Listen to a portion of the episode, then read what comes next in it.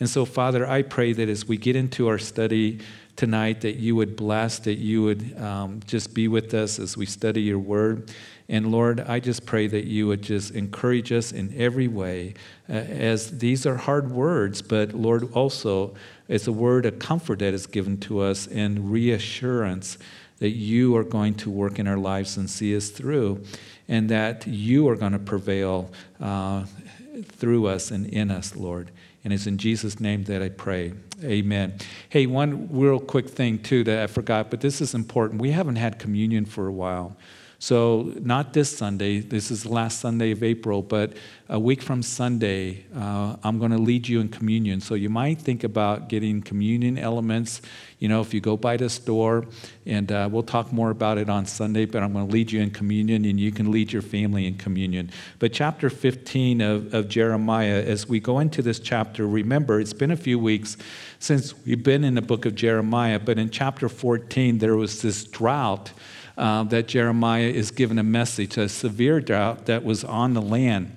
And you recall that it was the Lord that he said uh, in the Mosaic covenant that if you follow after me, I will send the rains. If you obey my word and, and worship me, it will be well. I'll send the rains. You'll have the crops. Uh, I'll defeat the enemies around you. Uh, I'll protect you. It'll be well with you and your family. But if you forsake me, then certain things would happen. And of course, as you read the book of Deuteronomy, there was the blessings and the cursings. And part of the cursings of them forsaking the Lord and going after those idols, those Canaanite gods. And that's what was happening at this time um, in their history as Jeremiah is on the scene. And the Lord would say that drought will come and locust infestations and, and different things. Uh, the land's going to dry up, and eventually you're going to be defeated by your enemy and you're going to, to go off into captivity. So this drought has taken place, and the Lord has brought this drought to try to get the people to turn to Him, but they're refusing to do this. And keep in mind that this is a time when God's people had turned away from Him. And not only had they turned away, but they were committing every kind of, of sin and, and evil deeds in the land, um, that they were even doing worse than the Gentile nations that worship those false gods. They were sacrificing their children on the arms of Moloch, we have read so far here in the book of Jeremiah. They were uh, covetous, they were greedy, they were not helping people out. The, the leaders of the land, uh, the religious leaders, uh, were given a false message. The false prophets were on the scene saying nothing's going to happen to us and it's going to be peace and we have the temple and, and everything's going to be well. And Jeremiah, the true prophet of God, is coming on the scene and saying, listen, there's going to be death and devastation and destruction, and you're going to go off into captivity because you have forsaken the Lord. So, all this is taking place at very heavy time, and it was not only just a drought physically in the land where the land was dry, but spiritually there was drought. Spiritually it was difficult, there was a dryness. And the people had a form of religiousness. They just went to the temple and brought all their idols there. They would sacrifice, they would have feasts, but it was all in a false way.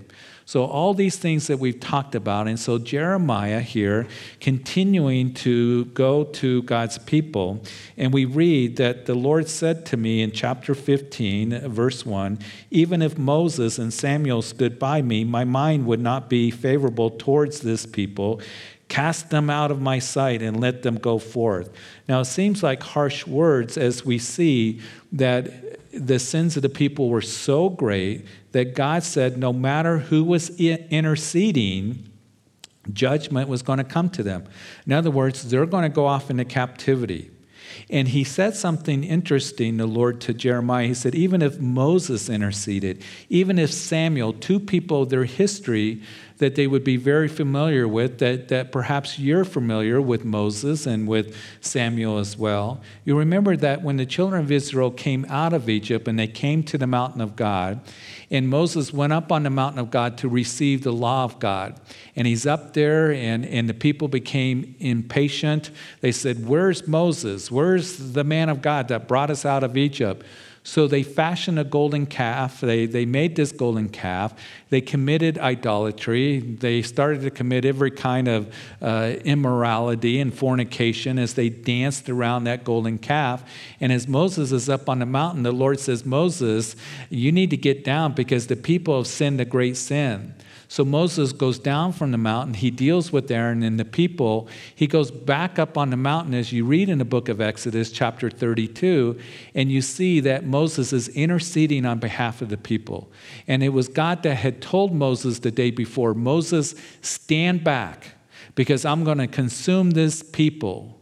And Moses interceding at that time, he said, Lord, don't consume them, don't wipe them out. Remember, you made a covenant with Abraham, Isaac, and Jacob. Remember, you promised them that you would bring them into the promised land and make them a nation. What would the other nations say if you consumed, uh, consumed your people? So Moses interceded at that time. The next day, he's up on the mountain and he's saying, Lord, forgive them their sin. Moses didn't make any excuses for their sin, but he said, Forgive them, and if not, blot my name out of the book of life. And as I read that, every single time I read that, that Moses prayed that, it really showed me that Moses had a love and, and a heart for the people, people who were rotten to him. A nation, three, three and a half million people that would constantly murmur and complain and come against them. And there's Moses. He didn't say, okay, Lord, wipe them out. That would be great. It'd be a lot easier for me. And Father Moses sounds really good. We'll just start all over again but he interceded and, the Lord relented. And of course, uh, they would end up spending 40 years out in the wilderness because of their unbelief and because of their disobedience. But Moses interceding at that time, just as Samuel, Samuel was the last of the judges when you go through that book, the book of Judges, you see that the people of God during that time, right after Joshua, the generation after Joshua, who brought the children of Israel into the promised land, um, that they began to turn and worship those Canaanite gods.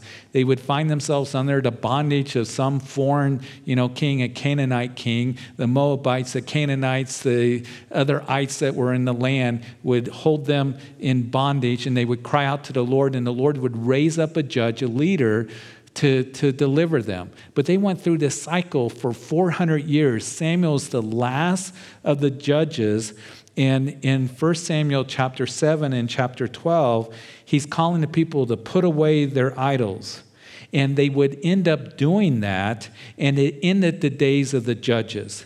And Samuel would say in chapter 12 of 1 Samuel, uh, far be it from me that I should sin against the Lord in ceasing to pray for you. We have seen that Jeremiah has been told, don't pray for this people.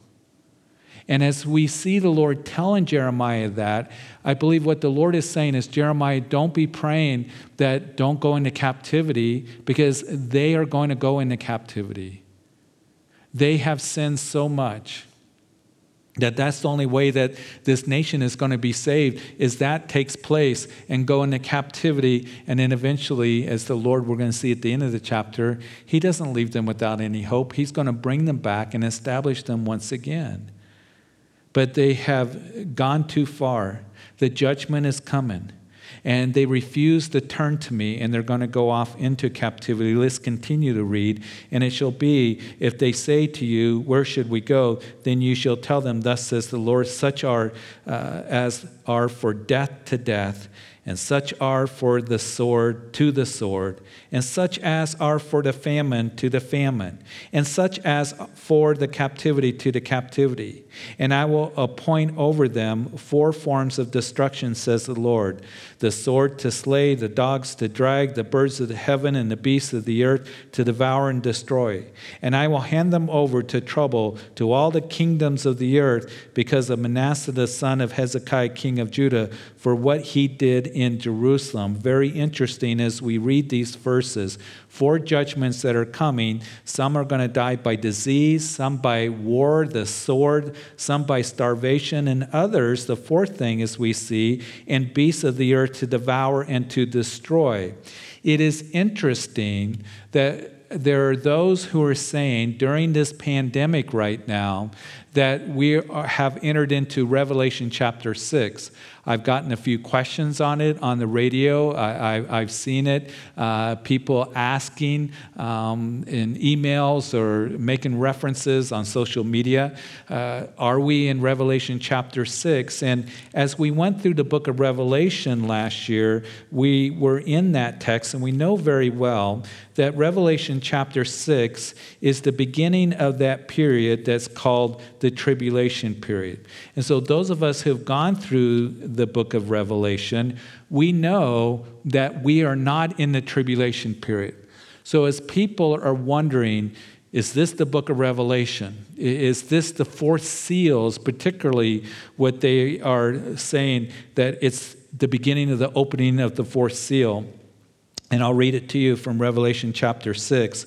So I looked in a, in a, pale horse, and the name of him who sat on it was Death, and Hades followed with him. And the power was given to him, the power given them over a quarter of the earth, to kill with the sword, with hunger, with death, and with the best beasts of the earth. Does it sound familiar? That's exactly what Jeremiah was saying with the sword, with hunger, with death, beasts of the earth. What has been interesting, perhaps you have seen this in some news, um, and, it's interesting that since you know a lot of the nation is uh, locked down, stay at home, or the whole world, this has affected the whole world. That more and more wild beasts are coming into the cities because uh, the streets are more empty. There's not as many people. Matter of fact, we've seen uh, pictures of mountain lions coming into Estes Park right there, you know, a picture of a mountain lion right uh, in front of the emergency room uh, of the little clinic and the hospital there in Estes Park. It, it's, it's fascinating to see. And Estes Park has always had bears come in and elk, but more elk are coming in, wandering the streets. Uh, we're seeing that. And even in different parts of the world where there's been more animals, wild animals coming into the cities, because the people are inside. And, it, and it's interesting, even little comics of, of you know, the, the wild animals that are, you know, looking at the people inside their houses, kind of like things have flipped, and, and we're the ones that are behind the cage and behind the, the glass and all of this. But we've seen that happen. And we do know that in the tribulation period, that the fourth seal, when it opens up, that there's going to be death by these things. We are not in the tribulation period because the first seal is what? The rider on the white horse coming and riding uh, on a white horse, the Antichrist. It's the Antichrist that comes on the scene that begins that final seven year period right prior to the second coming of Jesus Christ. So you can tell people listen, we're not in Revelation chapter 6. The Antichrist hasn't come on the scene.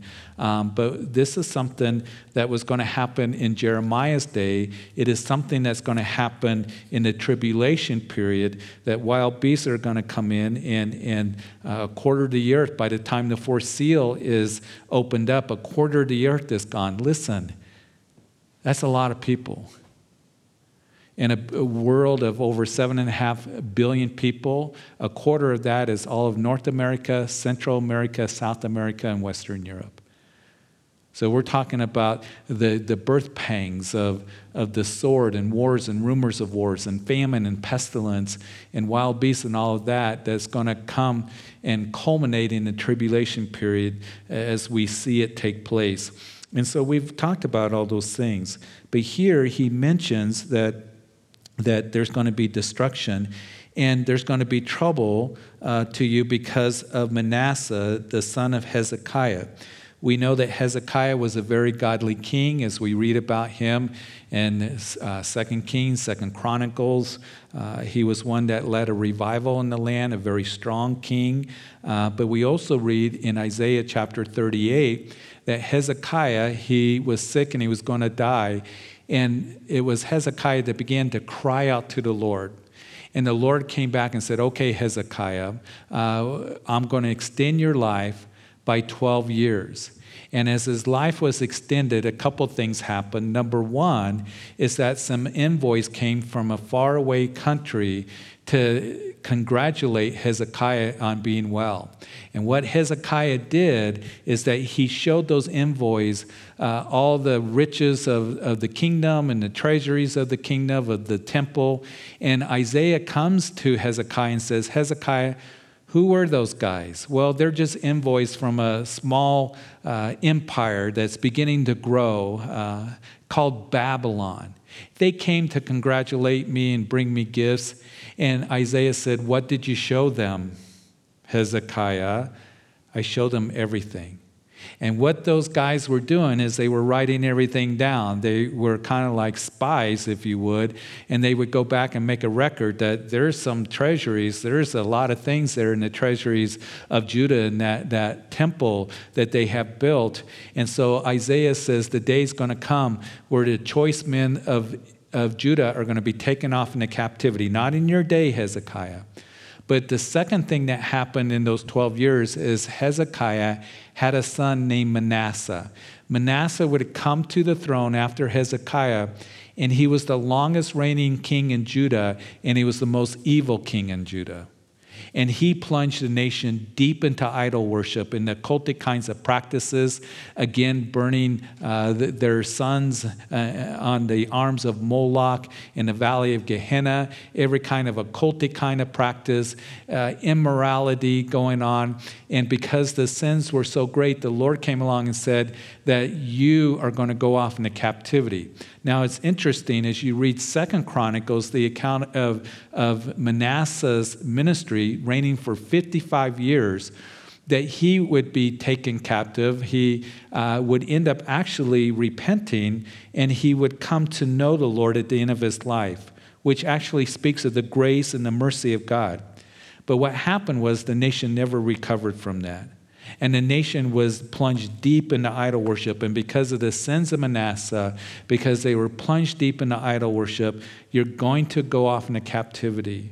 In verse 5, as we continue, for who will have pity on you, O Jerusalem? Or who will bemoan you? Or who will turn aside to ask how you are doing? You have forsaken me, says the Lord, and you have gone backwards. Therefore, I will stretch out my hand against you and destroy you. I am weary of relenting. And so, uh, the Lord, He's long suffering, He's patient, but to relent would have meant that they would be encouraged to continue in their sin and backslide even further. In verse 7, and I will winnow them with a winnowing fan in the gates of the land, and I will bereave them of children. I will destroy my people, since they do not return from their ways. Their widows will be increased to me more than the sand of the seas. I will bring against them, against the mother of the young men, a plunder at noonday. I will cause anguish and terror to fall on them suddenly. Verse 9 She languishes, uh, languishes who has borne seven. She has breathed her last. Her sun has gone down while it was yet day. She has been ashamed and confounded, and the remnant of them I will deliver to the sword before their enemy, says the Lord. So it's not a pretty picture here at all. And, and we are going to see that Jeremiah's response is going to be he's struggling with this. He, he's kind of uh, struggling and wrestling with all this, even as we can wrestle with what we're seeing today with this pandemic and the effects of it. And, and, and we think, why, Lord? Why did you let this happen? Why now? And, and these things happening to me. But as we wrestle with it, one of the things that he says, I will winnow them in verse 7 with the winnowing fan in the gates of the land. Now, that might ring a bell with you because if you're with us on Sunday, in the baptism of Jesus, remember he comes to the Jordan, and, and there is uh, John the Baptist as he is ministering, baptizing people as a baptism of repentance. And all of a sudden, the religious leaders come down. People are coming from all over Israel, all over Jerusalem. All of Jerusalem came out to the desert to see him. Uh, all of Judea, even the people from the cities of the Decapolis, they came out to see this man of the desert. And as he is telling them to repent, um, and uh, he says that there's one that is coming uh, that he is going to baptize you with, uh, with water, and uh, I baptize you into water, is what he said. But he who is coming after me, speaking of Jesus, is mightier than I, whose sandals I am not worthy to carry. He will baptize you with the Holy Spirit and with fire. His winnowing fan is in his hand, and he will thoroughly clean out his threshing floor and gather his wheat into the barns, but he will burn up the chaff with unquenchable fire. So he was rebuking the religious leaders. The Pharisees, the Sadducees, the, the religious leaders of the land come strutting down to the Jordan to check out this man, John the Baptist. And John the Baptist looks at them and says, You brood of vipers. You know, who warned you to flee from the wrath to come? And he would say that, that there is going to be the Messiah that is coming, that is going to baptize you with the Holy Spirit and with fire. And you see, for, for me, as, as the Holy Spirit uh, is empowering us to continue day after day to live for Him. And it is by the power of the Holy Spirit, as Lord, fill me, baptize me. Lord, I need you every single day, but with fire as well.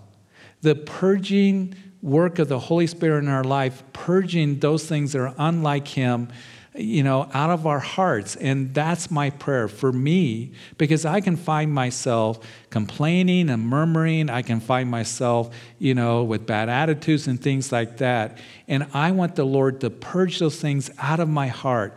The, the purging fire the Holy Spirit working uh, as we know that the things that are of God, that are likened to gold and silver and precious metal, Lord, may those things shine forth more in my heart. And the things that are unlike you, the wood, hay, and stubble, let it burn up. And he has a winnowing fan and he's separating the wheat from the chaff. And I want you to separate the chaff out of my life, Lord.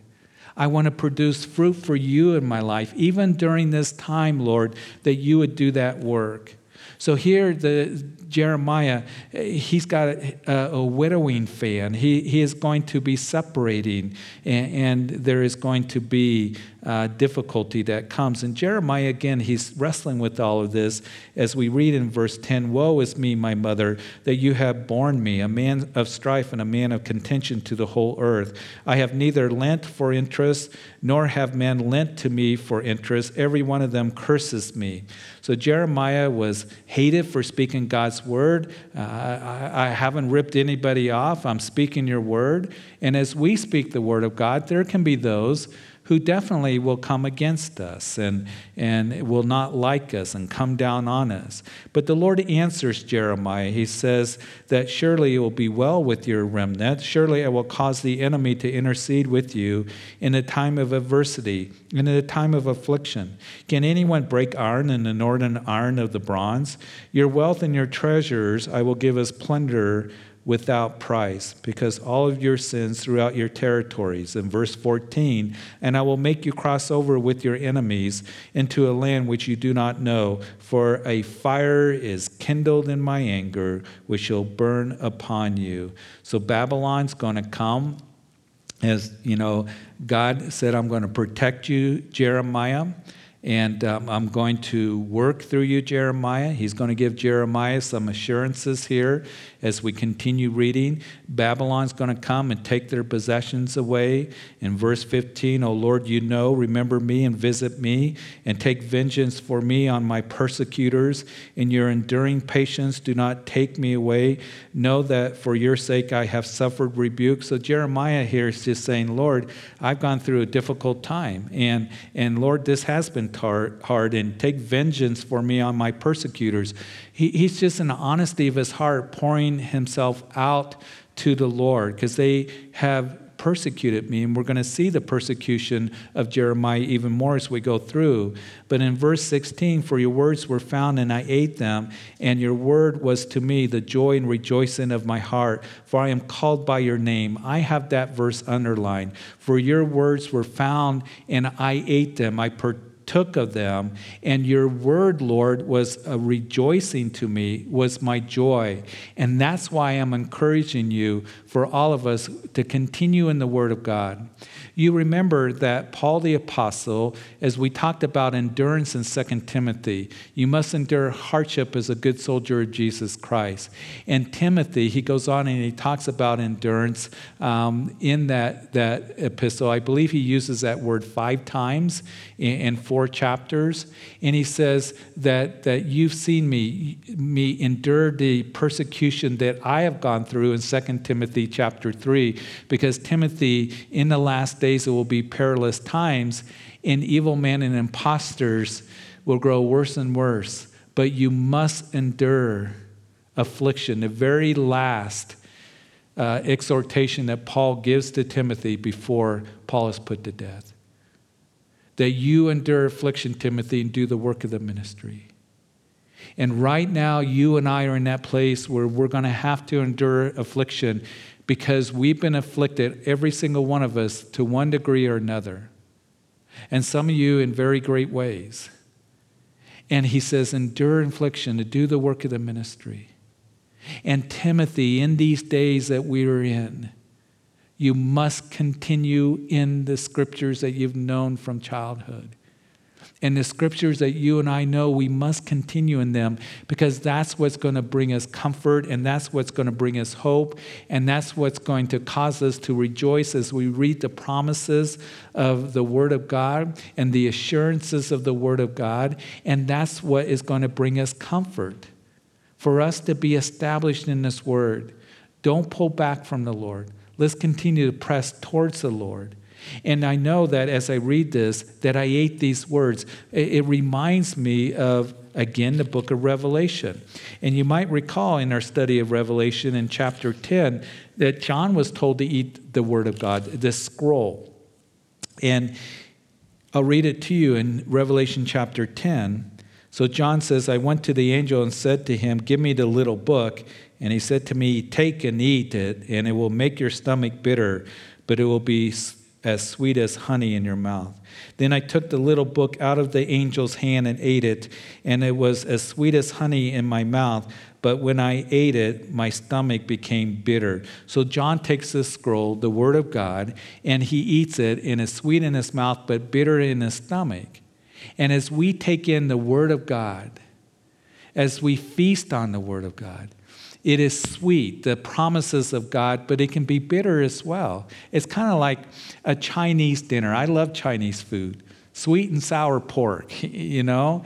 But the promises of God, the comfort of the Lord, that is sweet, the promise that we have of a of eternal home that is awaiting for us, the promise that He's going to come and take us home to be with Him. Remember that we talked about just two Wednesdays ago, reading from John 14, that He said, Don't be troubled in your heart. You believe in God, believe also in me. And in my Father's house are many mansions. If it were not true, I would have told you. And I go and prepare a place for you, and I will come and receive you to myself, that where I am, there you will be also. That brings comfort to me. And you know the way because I am the way, the truth, and the life, Jesus says. That is sweet. You know, it causes me to rejoice. Uh, the promise of a glorious future that is ahead for us, the promise of His presence and His strength for you and for me to establish us, that He will provide for our needs, that He is our place of stability and our refuge. And He is the one that as we wait on Him, that He desires to draw close to, to us as we draw close to Him. And so those promises are sweet, but there's also a bitterness at times as we read these judgments, right? And we read these words. And we know that as we get to go home and be with the Lord, that there's going to be a time of, of tribulation, of judgment that will come upon the earth as you read about it in the book of Revelation. That, that's difficult.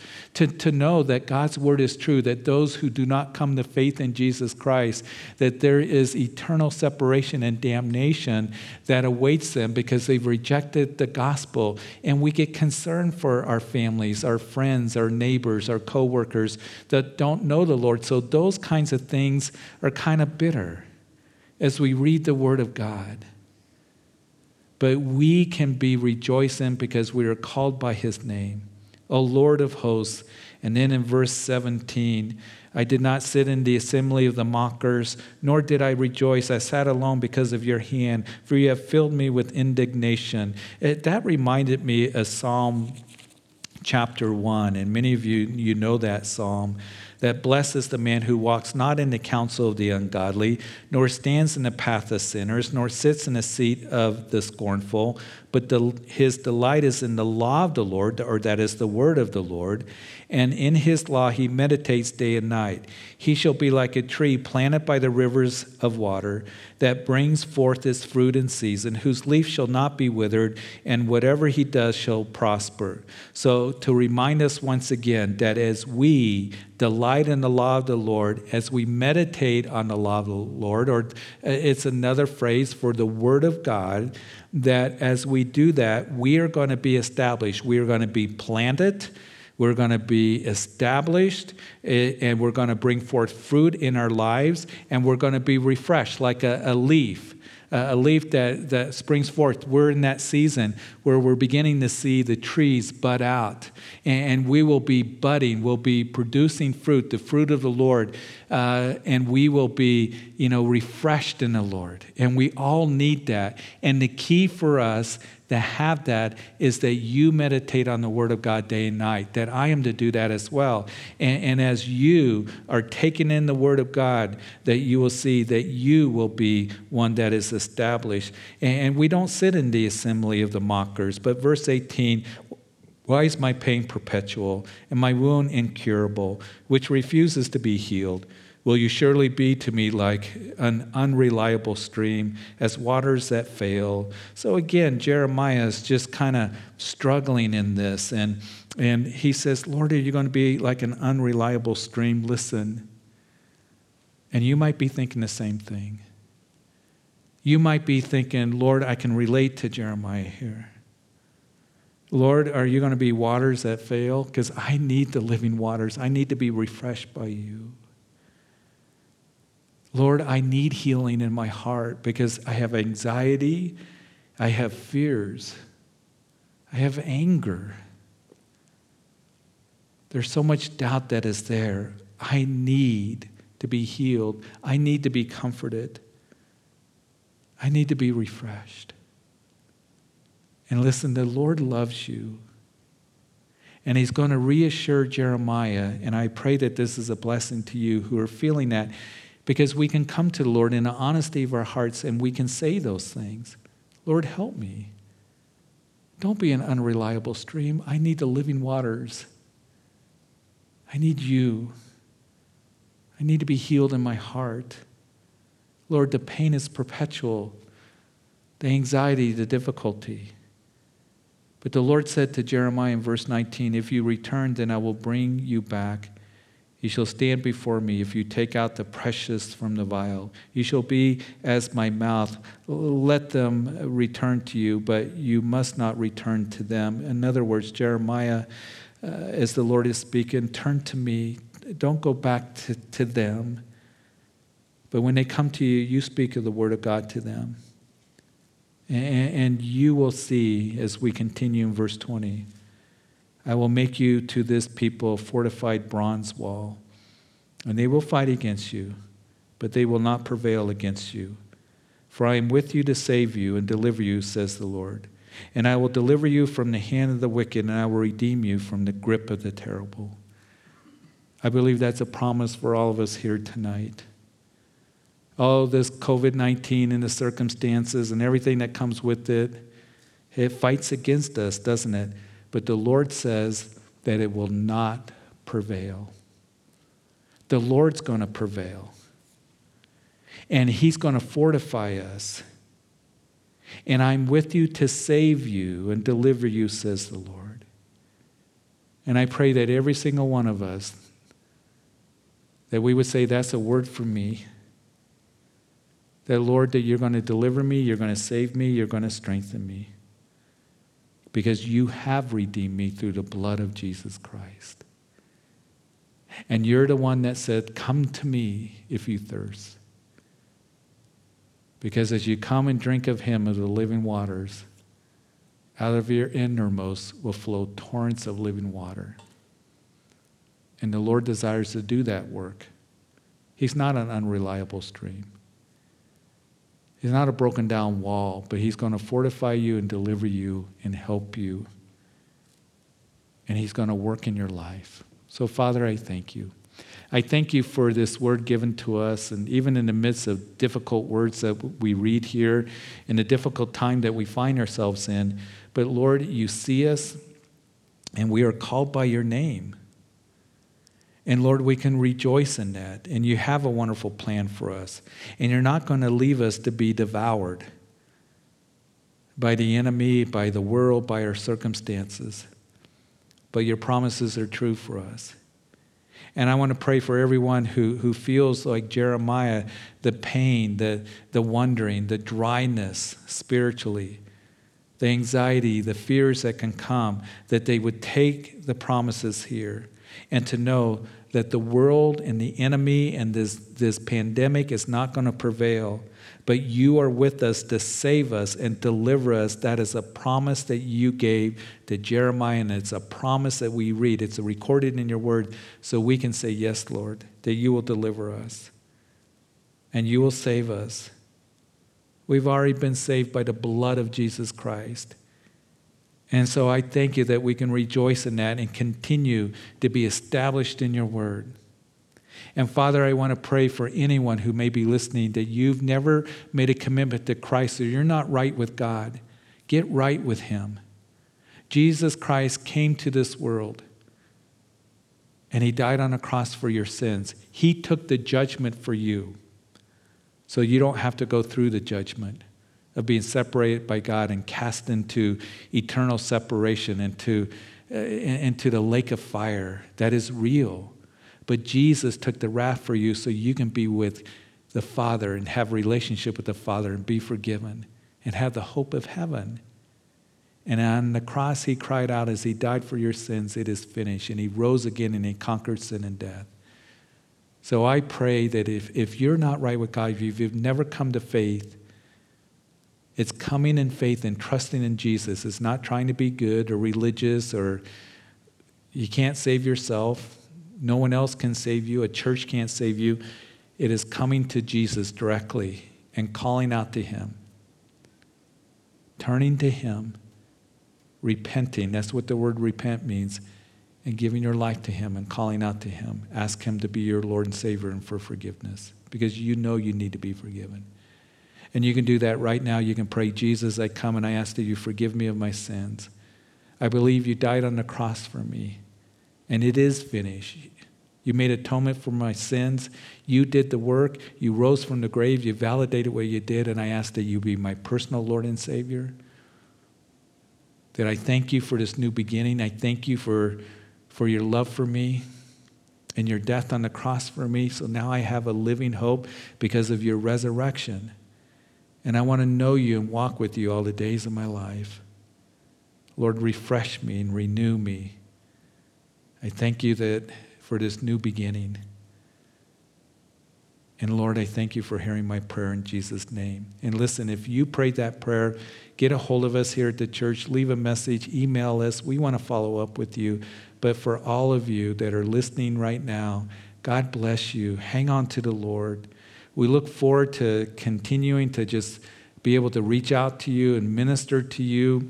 Looking forward to Sunday, 9:30, our live stream as we're going to look at the temptation of Jesus. Very important word for us, and uh, we're going to keep in touch with you in every way that we can. God bless you. Have a great evening. Thanks for joining us.